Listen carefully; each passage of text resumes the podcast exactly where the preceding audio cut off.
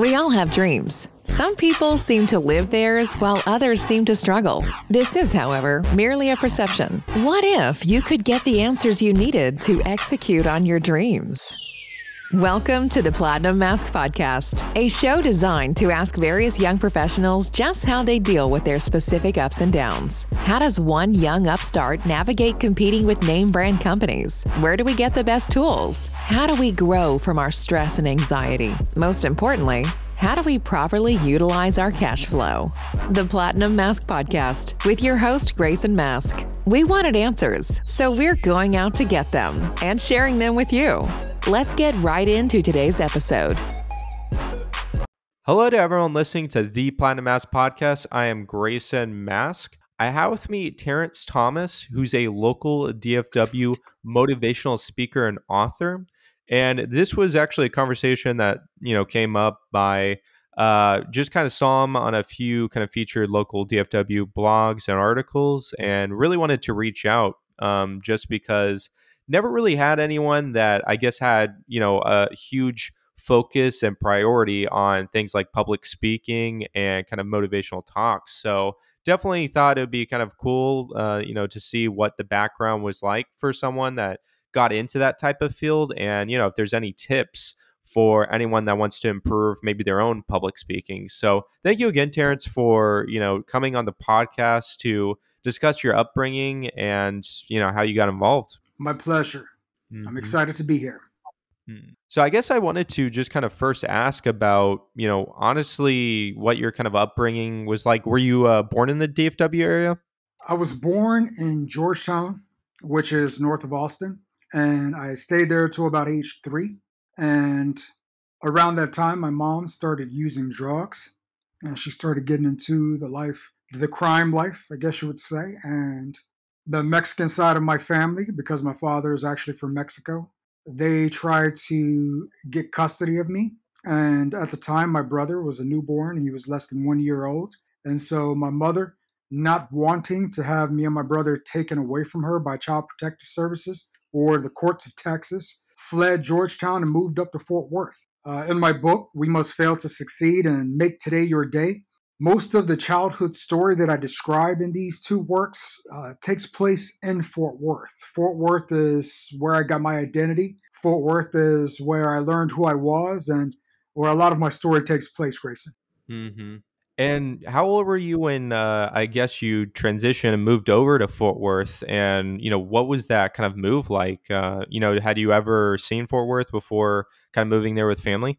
I was three years old when I moved to Fort Worth, and uh, I really don't remember much of it. Mm-hmm. I, you know, I have certain memories of my my life as a toddler, and other than that, you know, like Fort Worth just happens. I, I don't remember the day that you know we arrived on I thirty, I thirty five. I have no idea.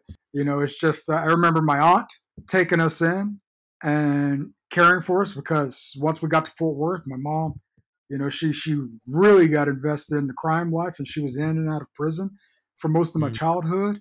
And so a lot of the stability that my brother and I did have came from being able to live and stay with my aunt in Fort Worth. Mm. And I can imagine, I mean, with kind of your mom in and out of, you know, crime and prison, you know, were you having to, I guess, step up a lot at kind of a young age as far as uh, taking care of your younger brother or doing anything like that? That is an exceptional question. And the direct answer to that is absolutely. We stayed in different motels across Fort Worth. Like, for example, the, the uh, South Oaks Inn, which is on Felix and uh, 35, and the inner the Interstate Motel, which is on I-20. We stayed at all these different motels because my mom was uh, she she she was always running from the police, and yeah. we could never have an apartment because she didn't want to put her name on a lease, you know, because she would easily be found. And there were times when my mom would just have a drug binge and she would go to sleep for 16 to 24 hours because she was up for three days and three nights using drugs. And so during these times, my brother and I would be locked in the room and we'd look in the small refrigerator and there would just be like ketchup and salt. And we were hungry.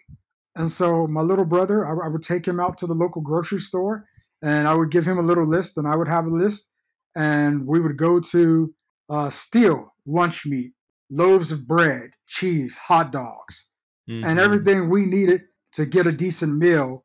My little brother and I would meet outside of the store in the parking lot and, you know, put all of the food that we just stole into a backpack.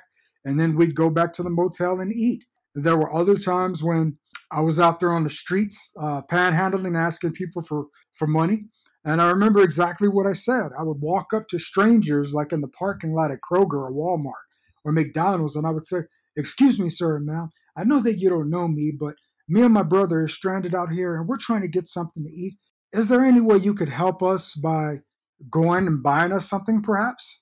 And under the circumstances, a person typically didn't have time to go and buy us something. So they would often give us money, which my mom used for drugs. But there were these these these times when we felt incredibly lucky and a person would take us into McDonald's or the Kroger and they would just like go shopping for us. And like for my brother and I, that's what we really wanted.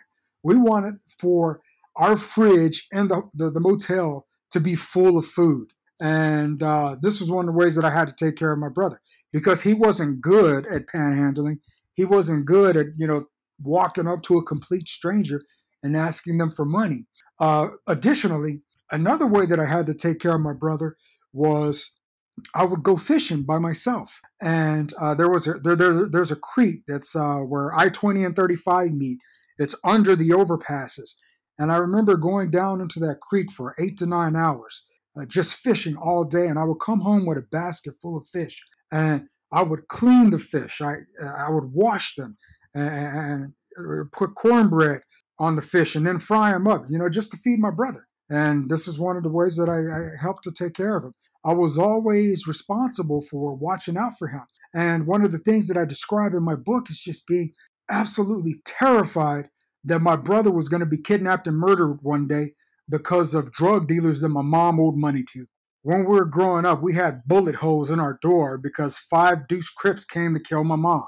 And luckily, my mom slammed the door before they were able to kick the door in and get into in, into our home. Uh, but when she slammed the door and locked the door, they just opened fire. There's literally bullet holes in the door. And I remember just hiding in the closet, just just being terrified at, at what happened. And so every day I got out of school, I was always wondering, where is my brother? And, you know, like I, I remember I would get on his case because sometimes he wanted to just, you know, stay after school and practice for football or try to have a social life and hang out with his friends. And I'm like, Justin, you don't do that. You come home. I don't care what you have going on. This is a dangerous situation that we live in. You come home each and every day. And, you know, of course, he was just a, a stubborn little, uh, little boy and you know he didn't want to listen to his big brother. But anyway, we made it through our childhood without you know these these violent events that I uh, perceived to happen. They, they never happened. Mm-hmm.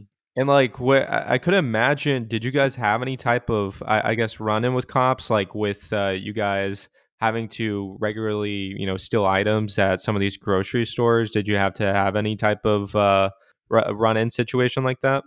That happened all the time. Uh, there were several occasions where I did get caught stealing, and some of the some of the words that I dreaded were, "Excuse me, can you please step back into the store?" Mm-hmm. If I heard that, my heart would just drop because I knew exactly what was going on.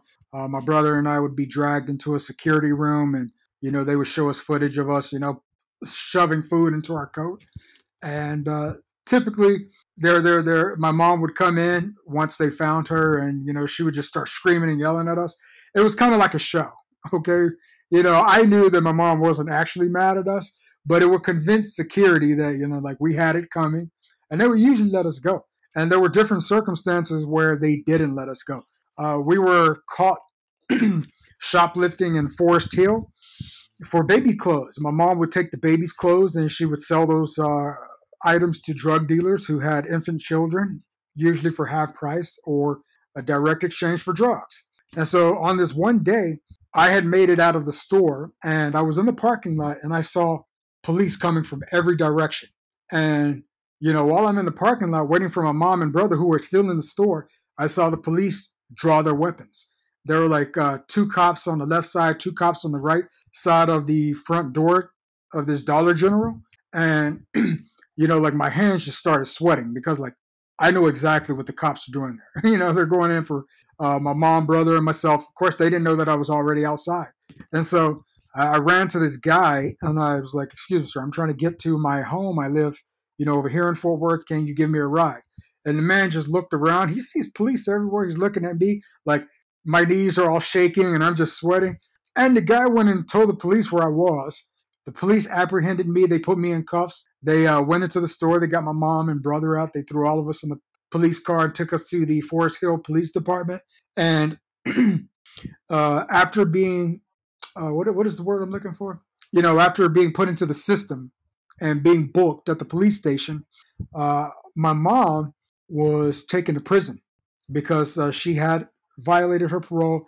And the police department, they sent me to the Bridge uh, teen youth shelter, and my brother was sent to Child Protective Services, where he ended up in a foster home. And so we had several run ins with the police. You know, like I was very familiar with police language. If police were talking about CPS, I knew that they were talking about Child Protective Services. If they were talking about their beat, I knew exactly what they were talking about. And some of the police language, like 10 4, I, I knew all of it because that's how often we actually encountered police. Mm-hmm. And when it came with uh, when you're kind of mentioning on the bridge homeless shelter, was like your younger brother not able to go there? Like, do they have like strict age requirements in these type of shelters? That is true. Uh, my brother is three years younger than I, and I ended up in the Bridge Homeless Youth Shelter, which is in North Fort Worth, uh, when I was about 12 or 13, which means that my brother had to be around nine years old at the time, which means that he did not qualify to go to that youth shelter. And I'm just going to share some of my experiences at the youth shelter. Uh, mm-hmm. that was eye opening for me. Uh, first of all, I lived in a giant house. Okay, there was three stories, and I had never lived in a home that big in my life. Okay. Mm-hmm. Uh, uh, secondly, this youth shelter just offered security and stability like I had never known. You know, there were certain rules that were in place, and we had to follow those rules. And that was just something that I really, really appreciated. I did not feel like I'm going to be out on the streets tomorrow night. I did not feel like I'm going to just suddenly end up hungry. I did not feel like somebody was going to come in and just start shooting at all of us. I felt safe, and the contributions and responsibilities that I had at this youth shelter like really transformed me. You know, I, I, learned about teamwork. I learned that we all had things that we had to do to make this home run efficiently. And I appreciated so much the effort that the uh, management put in to make sure that us teens had the opportunity to go to museums, go to baseball games, go to the movie theater, go to the aquarium, go to the zoo. These were different things that we did. And I just ended up loving my time at this youth shelter. I absolutely loved it. And I was intrigued at the fact that so many of the teenagers were always running away. You know, like mm maybe five o'clock in the morning, the alarm would be going off because the back door just opened suddenly, and some of the teenagers just took off running. And, you know, like I, I could not understand why they would be running away from these circumstances when I enjoyed it so much. I love being there. And, you know, like at the end of the day, it's just that we all came from uh, different backgrounds. And for some of them, you know, like they didn't like the structure and the responsibility that came with living in this this youth shelter. And the day that it was time for me to go, uh, the the the the gentleman who started it, he was an old man named Ed. He and some of the management called me over to his office, and they said, "Terrence, it's time for you to go. We regret to inform you, but you've been here uh, four or five months, and you know we have to send you back to your family." And I was just like, "No, please, Ed, let me stay. Let me stay." but they they sent me back to my aunt's house and uh, my brother was also released from uh, Child Protective Services mm-hmm. at the same time. So we we met at my aunt's house at, uh, simultaneously, and uh, his experience wasn't so grand. You know, while he was in uh, Child Protective uh, Services with CPS in a foster home, he, he was abused.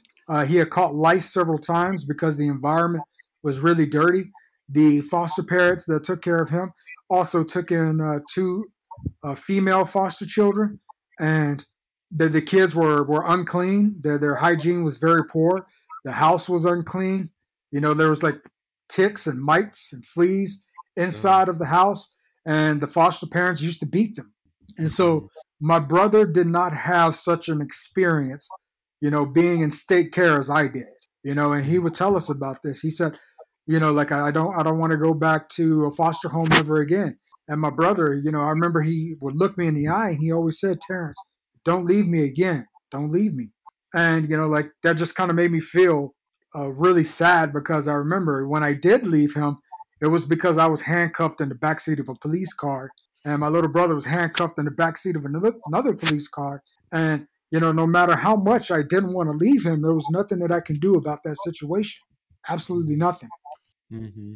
Did that like, um, I guess, like change your mindset about, um, you know, how teen, I guess, youth enrichment programs and kind of CPS and a lot of these other programs I guess operate because how how large was um, the bridge homeless shelter go to when you went there? Because I'm kind of like the you know the quality is so much better. You know they definitely need to you know need funding to expand or something like that. Okay, your question about how large it was, are you talking about the size of the house or are you talking about the number of teens there? Uh number of teens there.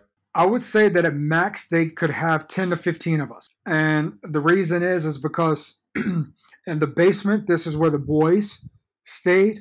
On the first floor, this was the common area. Everybody had access to the common area. And upstairs, that's where the girls stayed.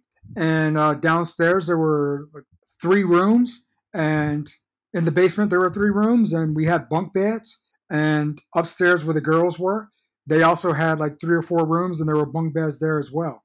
And so they would, you know, cap it as so many teens based on the number of beds and how much space they had. They were not just allowing everybody to come in because they were very concerned with the, the quality of the experience that we had there. Not only were they trying to provide us with shelter and a place for us to live, but they were also trying to provide us with the opportunity to socialize and grow as individuals so that whatever circumstances brought us to the uh, Bridge Youth Shelter, we were less likely to find ourselves in that in those circumstances again based on the decisions that we made. And so they were trying to create an experience that was going to uh, grow and shape us into something better. And I think that uh, that was definitely a success with me. Mm-hmm. And kind of when you're coming out there after four months in the program and you're reunited with your brother and aunt, um, you know, was that like an easy transition, I guess, back into like education, like go to school or um, yeah, when you kind of mentioned like the bridge on kind of loving that stability, we're able to, I guess, like have some of that stability coming back to, you know, your existing family? With my aunt, I absolutely had that stability. In fact, there was like stability and overcharge because she was very strict. Now, the reason that the stability would be questioned with her is not because of her, but because of my mother uh, whenever I was staying with my aunt, my mom would be in and out of prison. And typically, when she would get out of prison, you know, she would come to my aunt's house and she would stay with us for a little bit. Uh, and she would, you know, just go back into using drugs again. And then my aunt would tell her, Get out of my house. I can't have this around, you know, my kids. And when my mom got kicked out, she usually told me and my brother, Pack your bags, you're coming with me. And so uh, the, the stability being in question was not a result of my aunt but rather because of my mother. My mother would come and, you know, force me and my brother to leave with her. And we would end up back in these cheap, drug infested, rat infested motels across South Fort Worth. Mm-hmm. And I remember kind of uh, reading about uh, kind of one of the DFW articles where you kind of mentioned on you know your change in the school system and some of the teachers that definitely inspired you and kind of kind of led you more on the route for kind of like motivational speaking. Uh, did you want to give any like shout outs to any of the teachers that, you know, helped kind of inspire confidence in you? Oh, absolutely. When I was at O.D. Wyatt High School, which is in Fort Worth on Seminary Drive, I ran I ran into a teacher. His name was Gene Hayward, and uh, I was in high school at that time. And I remember I used to wear these dirty suits to school every day. I mean, they were the only suits I had and like even on my pants there were bleach stains you know everybody saw that my suits were obviously raggedy that's that's a word i'm going to use here mm-hmm. and uh, I, I, was just trying to change myself i was trying to change the image that i was broadcasting because I went to school with uh, students that looked like thugs. They, they they spoke like thugs, and you know society typically avoids them. You know, instead of well, hello, how are you doing today? You know, the way that they would speak, uh, yo, cuz, what you doing? You know what I'm saying? What's up, son? Like, like people don't respond well to that. In fact, a lot of people get scared. They, they become afraid if they hear you talking like that. And so uh, I wanted to broadcast a different image. I was not a gangster. I was not a thug. And so there's no need for me to dress that way. There's no need for me to speak that way and to give people that impression. So I wore these nasty little suits to uh, school every day. I was working at a Subway sandwich shop, and I used, you know, my uh, wage of six dollars and twenty five cents an hour to, to, to go and buy uh, slacks and suit coats. Anyway, this caught the attention of a, a teacher at my high school named Gene Hayward, and we ended up having these conversations about politics. We had conversations about the Department of Defense. Uh, it was March of 2003 when the U.S. invaded Iraq from the south, went into Basra and Baghdad. And I remember sitting out in front of uh, the donut shop waiting for the school bus every day with the Star Telegram and reading these articles about, you know, the U.S. invasion of Iraq. And then I would go to school and talk to Gene Hayward about it. I would be like, hey, what's an M1 Abrams tank? Why does the United States have so many of its own weapons that were manufactured in the US, but the Iraqis have all of these weapons that were manufactured in the Soviet Union. Why is that? Why does the United States have F 16 fighter jets that were built by Lockheed Martin in Fort Worth and Saddam Hussein's using MiGs that were, you know, manufactured in the late 70s by the Russians? I, and my, my, my teacher, he would tell me about all of these things. And then we started to get into uh, the ideas and concepts between uh, macroeconomics and microeconomics. We started to talk about fiscal policy uh, with the Federal Reserve. And one day he said, Hey, you know what? You seem like a great candidate for my advanced placements economics course. Would you like to join AP economics with me? We would study after school. I would stay and I would teach you advanced placement economics so that you can take the state exam in uh, advanced placement economics. I saw it as an opportunity to to to really change myself, to change the topics of conversation that I had with people, and ultimately to do something better in life. And that's exactly what it turned into. Uh, every day, I went in with a couple of other students uh, to learn advanced placement economics with my teacher, Mr. Hayward. And uh, short story, long story short, I placed number one in my high school in advanced placement economics whenever I got into McMurry University, advanced placement economics led me to study political science. Uh, as a political science and economics minor, that just trained that changed the trajectory of my entire life because uh, after I got out of college, I ended up going to work and do business in China for nine years. You know, like my eyes opened to uh, global ambitions and, you know, I have a story that actually takes place all over the world now, not just in uh, Fort Worth. yeah, I was very interested on kind of that story with China when I saw that, you know, it seemed like you went over there uh, for business. I was kind of wondering, like, um, you know, did you know any Mandarin? Like when you decided on like an idea on flying over there, and was it related to the book writing, the motivational speaking, uh, you know, a different type of business? Like, um, you know, where did that re- idea originally stem from? I met a guy who had lived and worked in Taiwan for seven years. And this guy just wanted to meet me to go and play racquetball. And at the time, I didn't even know what racquetball was. But I, you know, I'm like, I'm a nice guy, and so I'm gonna go and try this this racquetball activity out, sport, whatever it is. I'll do it. And so while we were playing racquetball, hitting balls against the wall, the guy told me that he had just flown in from Taiwan. And I just had a lot of questions. I was like, how is the culture, you know, in Taiwan? How how do the people do things? You know, like how is business done in Taiwan? And you know, like he just opened up. He's like, if you're in Taiwan, you're an expert on anything associated with America, the English language, Western democracies, Hollywood, American companies, he says if you're if you're over there you're just an expert everybody assumes that you know everything about these subjects and when you're out on a date or you're walking on the street, you're going to have random Taiwanese people stop you and just start asking you questions because they want to practice their English. And I'm like, really? He's like, yeah. I'm like, so would you say that it's like really easy to make friends over there? He's like, oh, absolutely, absolutely. It's it's it's not a culture where people are like, you're different, so you need to stay away.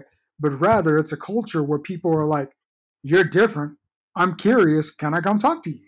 It's a completely different way of doing things. And due to my background in economics, I was fully aware that China was in this major transition from being a uh, manufacturer of cheap goods like little toy cars and you know t-shirts that fall apart instantly to becoming a technological superpower in the world. You know, if you uh, think about your computers, your phones, a lot of the technology that's around you, maybe even the microphone that's in front of you, it's probably made in China. And the reason is is because China started to transition into manufacturing higher tech goods. And so, you know, with all of this knowledge of China in the back of my head, I asked this guy, I said, Hey, so what about China? He's like, Oh, you don't want to go to China. And I said, Why not? He goes, You know, in the United States, we have contracts, we have agreements, you know, we have systems and protocols in place. When you go to China, they don't have any of that. And I was like, Oh, really? Please tell me more. mm-hmm. uh, and he told me more about China.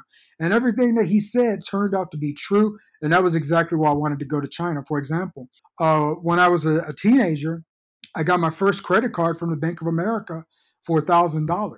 My mom swindled me out of my credit card. She said, Let me use your credit card and I'll pay you a $1,000 back tomorrow. I got a guy coming in who owes me some money and I'll get you your money back. So I, I, I resisted for hours. I told my mom, no, no, no, I'm not going to give you my credit card. But eventually she swindled me out of it. And uh, uh, she lied. She lied about giving me my money back. And that was the beginning of me having bad credit. Uh, I was 18 years old and I had bad credit as a result of something that was not even a decision that I made. And so, you know, as you're probably familiar with, the your, your credit score is going to influence everything that you're able to do in America if you want to go get a car, if you want to buy a house, even jobs, if you want to apply for some jobs, they're going to go and look at your credit score before they even look at your application. And mm-hmm. it's just really messed up because the reason that you have bad credit is because you don't have a job. And now the reason that you don't have a job is because you have bad credit. I mean, it's just a double edged sword, right? And so when I went to China, suddenly none of that mattered. Nobody in China cared about my credit. They didn't even know what that was because that was not their system.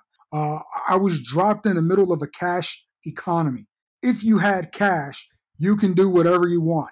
If I saw a nice apartment building and I wanted to live there and I had access to the uh, owners, you know, they didn't care about my credit history, whether I had loans that were unpaid or, or, or you know, a, vehicle that was uh, taken back. I forgot what that word was, you know, when the bank comes and seizes it whatever. They didn't care about any of that. Okay. All they cared about, do you have the money right now? yes, I do. Okay, you can move in tomorrow. Good deal. it was a completely different economy, a completely different way of life. And getting outside of the systems that we had in the United States really allowed me to transform myself. You know, I was there over there for nine years. The guy who came into China was not the guy who left China at all. Mm. And I kind of, yeah, I didn't really know about that. I, I guess like the style of business so, being so different there was like the, I guess the foundation of like either your writing or motivational speaking, like start over there, or did it just, uh, I guess, shape your personality to, um, you know, become more suited to it?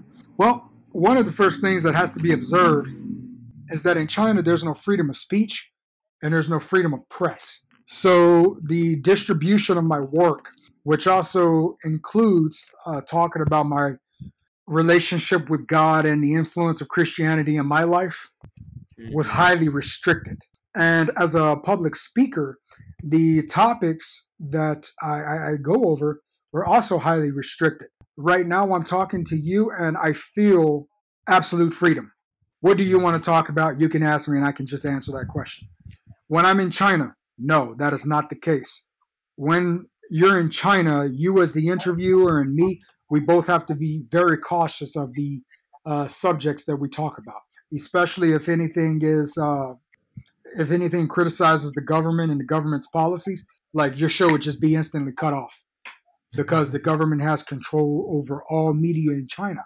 And so, as a as a speaker and as an author, I was highly restricted in uh, China, and I managed to move forward with it, you know, by focusing more on uh, business material than the inspirational material, uh, especially since you know, like a lot of my message is centered around the idea that it doesn't matter what background you come from, you have this power and this potential that's inside of you to do absolutely amazing things in the world.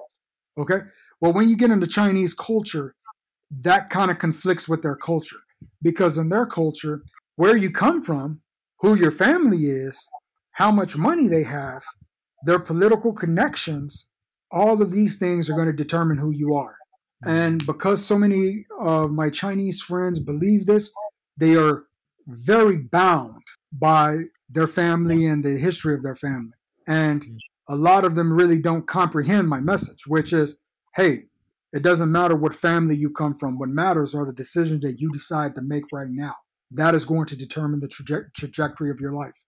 And you have to take responsibility for your decisions. You can't sit here and keep on blaming everything on your mom and dad. Okay? Mm-hmm. Like you are a grown 28 year old man or woman. You need to make decisions for yourself. You know, mm-hmm. if you get an opportunity to go and work in this international company that is going to pay you six figures, okay, you don't need to wait for the approval of your parents and the approval of your family and the approval of your community before you start taking advantage of opportunities that are going to absolutely transform your life. But a lot of my Chinese friends, I mean, that's a culture clash, you know, because in the West, we come from the culture of individualism, which means that, you know, we seek the happiness and success of the individual. But over there, they come from the culture of collectivism, which means that each individual person doesn't matter. The community and the nation as a whole is what matters more. And so the decisions that they make are going to be decisions that are going to be based on the opinions and approval of their their communities. And so a lot of the time, my motivational message uh, it just clashed with Chinese culture and so while I was in China, I started to focus more on business. I focused more on team building. I focused more on leadership.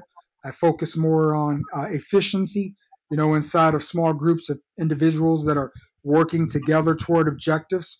And so I just had to change my message a little, a little bit while I was uh, operating inside of China. Mm-hmm with kind of that uh i guess like adapting the business to meet cultural standards in china i was kind of wondering if it was uh, uh, you know something that popped out was like your music career and like your you know being a dj on top of like your already existing businesses. You know was that did, were you doing that in china or did you have to like transition to music at all in kind of a similar fashion? I think that's an excellent question and it all started in china actually you know, when I was uh, in Dallas Fort Worth up until high school, I didn't even know what a DJ was. I, I, I heard of DJ Khaled, but I did not know what the parameters of the label DJ were. I didn't know what that meant. And then when I went to Abilene, Texas, which is west, uh, to go to college at McMurry University, uh, we had a whole bunch of country two-step clubs out there. I mean, if you love country music like Alan Jackson, George Strait, Abilene is the place to be. I mean, it's great. And so mm-hmm. DJs out there in Abilene, they, they would only play one song, they let it in, then they'd play another song. And so it's kind of like you have a guy up there who's getting paid to, you know, just play music one by one. Like anybody could do that. Anybody's grandma who knows how to operate an MP3 player can do that. And so still I did not understand what a DJ was. But when I get when I got to China, uh, I met other foreign people from all over the world there. They were from Israel, England, Canada, New Zealand, New Zealand, Australia. I mean, just all these different countries. And they're like, hey, dude, do you want to go to the Chinese club with us? And I was like, sure, why not? Went in the Chinese club, man. It actually, it absolutely blew me away. That was like an experience unlike anything I've ever known. Chinese people take their clubs seriously, okay? Don't take it lightly. And so you go into the nightclub, they have all kinds of dance performances. They have all kind of like fire handlers. They have, you know, people hanging from the roofs doing acrobatic stunts and aerial moves. The the lights are crazy, the music's banging, and the DJ is a true artist. You'd see some uh, Chinese DJ over there mixing on CDJ 2000s and everything, and there would be like a, a MC somewhere who was usually a foreign guy speaking English because they had a preference for English speaking MCs over Chinese MCs, even though the Chinese guest had no idea what the English speaking MC was saying. But you would hear some guy over there, ladies and gentlemen, we have DJ Sharp from Shanghai, China. Boom, boom, boom, boom, boom. And like it was just absolute chaos and the people were just going crazy. And so anyway, I mean, this I'm in this environment suddenly and I'm like, this is so exciting. I could live here. and uh, that's kind of what happened to me. You know, like I was in these nightclubs, and then one day I ended up meeting this Nigerian guy, you know, who was sitting down eating a plate of food in this this location called the Buzz Bar. And uh, you know, I was just talking to this guy about some of my ideas about what would make this this uh, location better. I was like, you know, first of all, these these these, these sofas they're too low. It makes people way too comfortable. We need high tables and high chairs so that people can't sit down. You know, if the tables and the chairs are high, they'd be more likely and more inclined to go to the dance floor. The uh, DJ booth is like way up there. People can't see the DJ. They can't interact with the DJ. So the DJ booth needs to be brought down to floor level so people can engage with the DJ. And like I just kept yapping, yapping, yapping. And it turns out that this guy was the owner of that bar. And he said, he said to me, You know what? I really like you, my friend. How would you like to be the general manager of this here bar? I believe that you can make this bar work very well. And I just got hired on the spot to be the general manager, you know, of this nightclub in uh, China. I was working there for nearly six months, and we had some of the most successful parties there. And while I was there, I would hire an MC, I would hire uh, DJs as well. And I realized that I was actually good with a microphone. And so I stopped hiring the MCs because I was better than the MCs. You know, I would take the microphone while the DJs were playing and I would be like, ladies and gentlemen, welcome to the Buzz Bar. Tonight we have the biggest, baddest Halloween party right here in Chengdu, China. And the people are like, yeah, they were just going crazy. And then eventually I thought to myself, the DJ just keeps on like mixing tracks right in the middle of my MCing.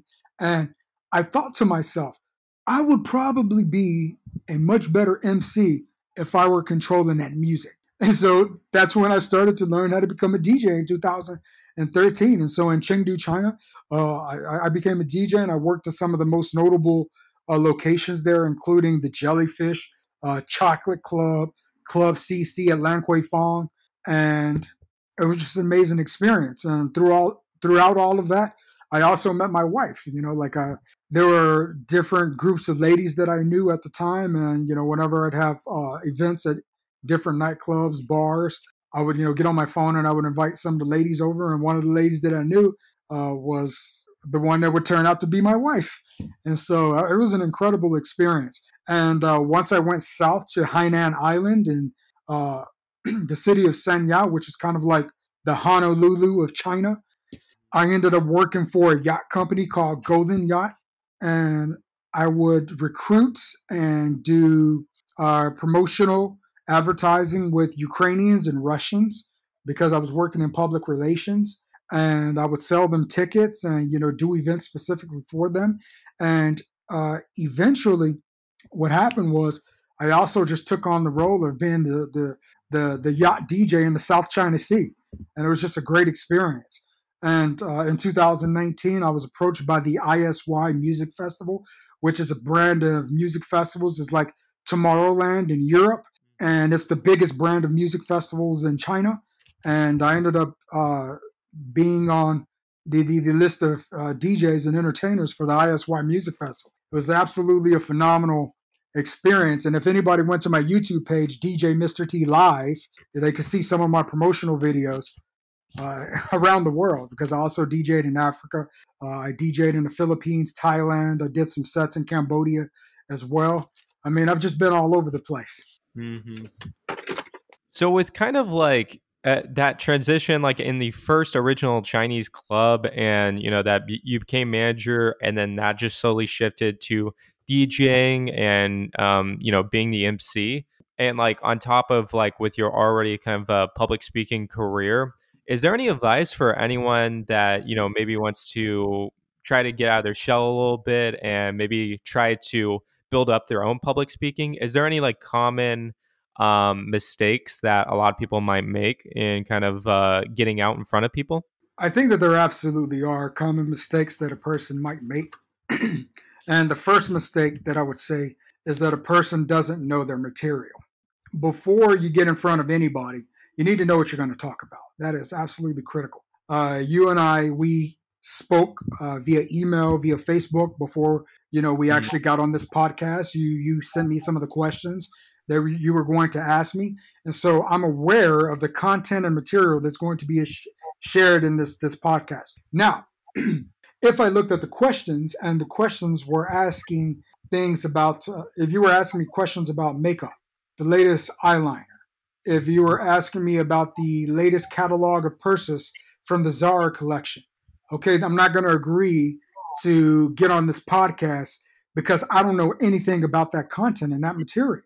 Mm-hmm. I know absolutely nothing about it. If you wanted to do a podcast over the latest specs of the new iPhone, I don't know anything about that material as well.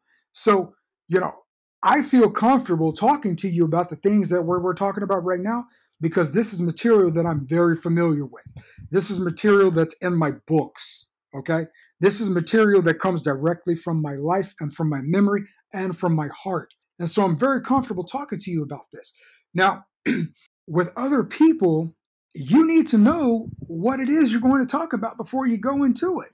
And sometimes that requires preparation and research, especially if you're getting into uh, subject matter that you're unfamiliar with. The more research and preparation you put into something, the more comfortable you're going to be. You need to know your material like the back of your hand.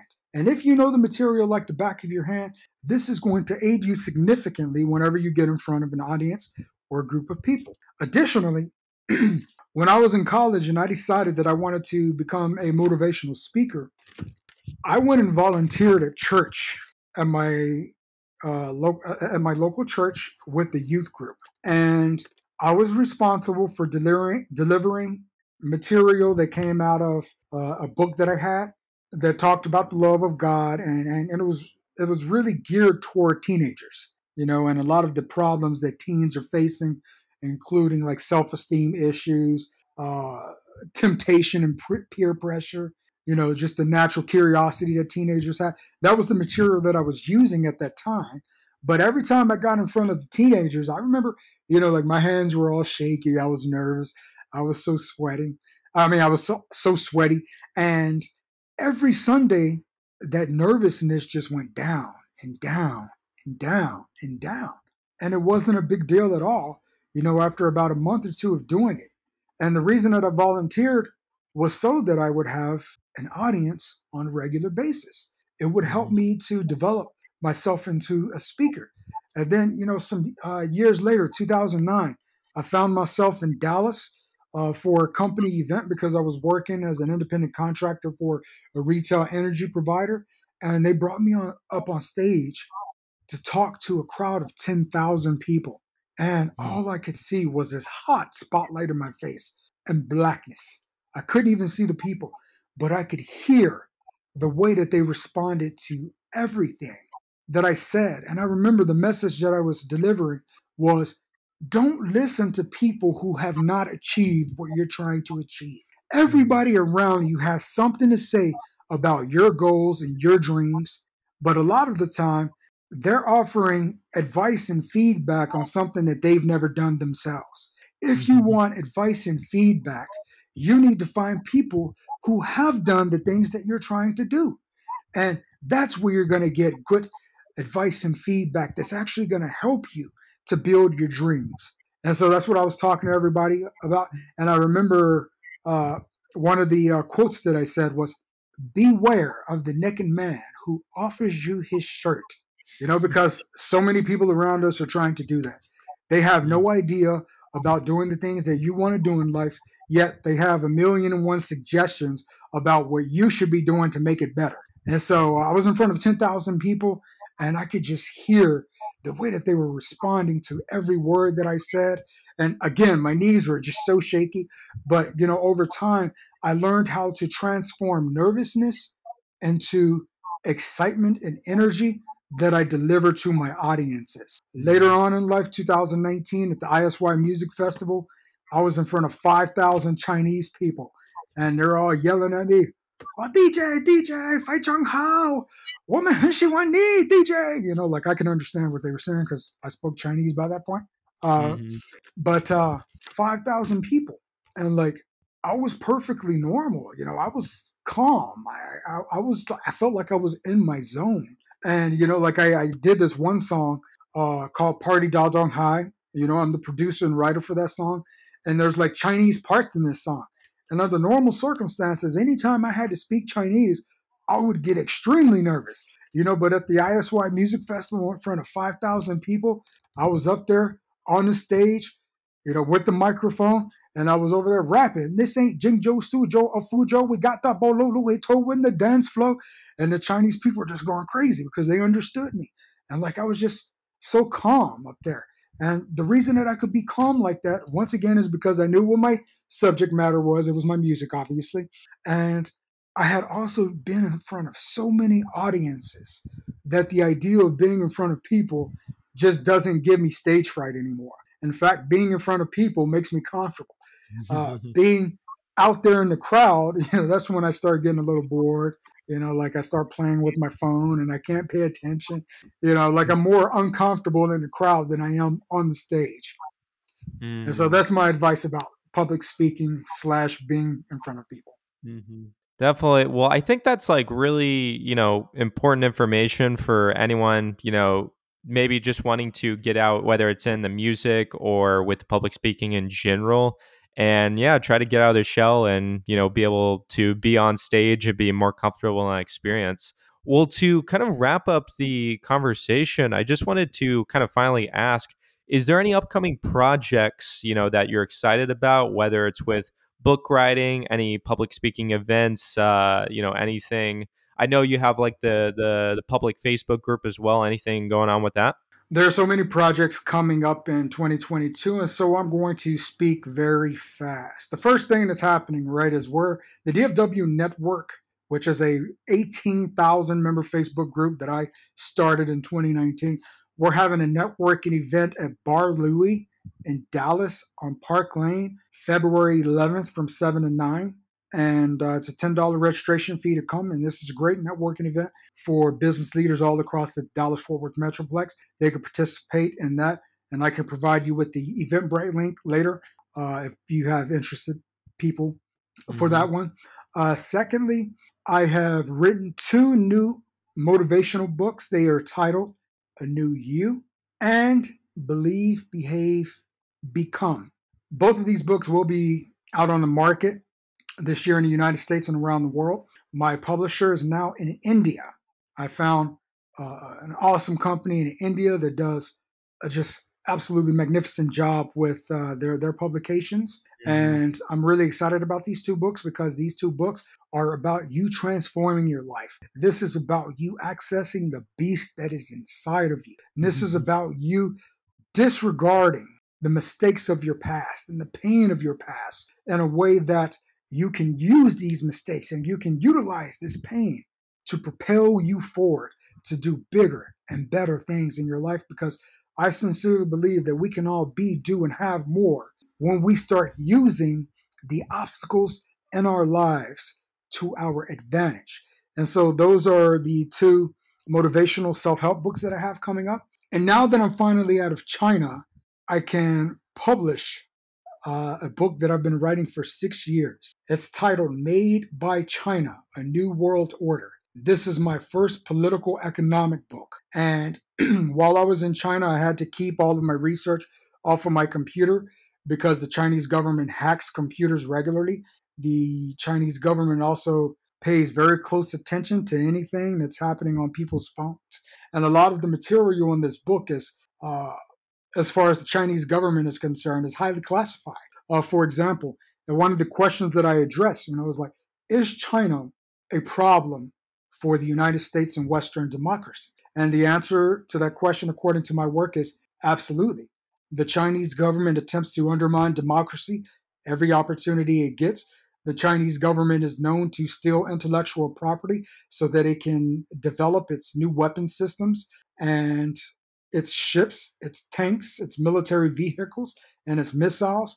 And my book is full of actual evidence of how this happens, especially since a lot of uh, US companies move their manufacturing to China. When they move their manufacturing to China, a factory in China needs the blueprint and the technology needed to, for example, make a phone. If you want to manufacture the phone in China, all of the blueprints has to go to China, obviously, right? Now, here's the thing though. When you manufacture your American designed phone in China, like Apple does, the blueprints and all of the intellectual property gets stolen and it ends up in Chinese companies' hands like Huawei. And it also ends up uh, benefiting the Chinese military. I had some friends uh, from Abilene, Texas. They have a they have they have a sports performance racing car company called Art Car, and they reached out to me in 2016, and they said, "Hey, we just designed a new alternator for our performance race cars. We want to manufacture these alternators in China. Can you get us hooked up with a, a factory? I said, Well, I know plenty of people in manufacturing in China, and the answer is yes, I can get you hooked up with the people that you need to make these alternators. But before you do that, I need to let you know that your intellectual property is going to be stolen as soon as you send it to the factory, and it is very likely that your alternators are going to end up on Chinese Humvees. Are you okay with that? And they were like, What? And I'm like, Seriously, this is what happens in China. And so, anyway, uh, even though I cautioned them from manufacturing in China, they ended up manufacturing anyway. And a lot of what my book talks about is things that I saw with my own eyes talking to people in the Chinese military. Uh, for example, I know that uh, January 3rd, 2019, the Type 39 submarines that China has uh, on, in their submarine base in Sanya City, they were out there doing testing on the engines. I know that these submarines were docked for nearly three months because they couldn't find the parts, or the, the, the submarines were just, you know, so old fashioned and they couldn't get them to operate. Whatever the case is, right? All of this is actually documented in my book. And these are things that the Chinese government would not want you to know. No, well, I'm definitely excited to, you know, for kind of the release of that book and um, kind of that transition into a more ge- geopolitical topic um, related to your book, as well as the uh, events and growth um, connected to your Facebook group um, with DFW Network. Now, I'm, uh, you know, really excited to see, you know, how that expands and. I really got to check out the Eventbrite link and see if I can come out. Um, you know, definitely excited. And yeah, just wanted to thank you again, Terrence, for it's been like a, a, wild ride and just uh you know seems like a lot of crazy stories and adventures you've been on to discuss but you know it was cool to kind of for you to bring them up and how it kind of aligned you for the career path you're on right now thank you so much if anybody's interested in getting information about me or anything that i'm doing they can go to my website terrencethomas.com Mm-hmm. For sure. We'll definitely make sure to put any type of links on or anything related to that onto the description of the podcast. But no, really excited to, you know, check them all out and wanted to thank you again, Terrence, for coming on. Absolutely my pleasure. I appreciate the opportunity. We really hope you enjoyed this episode of the Platinum Mask Podcast. Stay connected with us directly through theplatinummask.com. You can also join the discussion on Instagram at graymask12. If you would like to speak with us, please send us an email through maskgrayson at gmail.com. And as always, thank you for pushing your mindset towards a better reality. This concludes the most thought provoking portion of your day. Don't forget to like and subscribe to stay fully up to date. Until next time, raise a glass to success, no matter how you define it.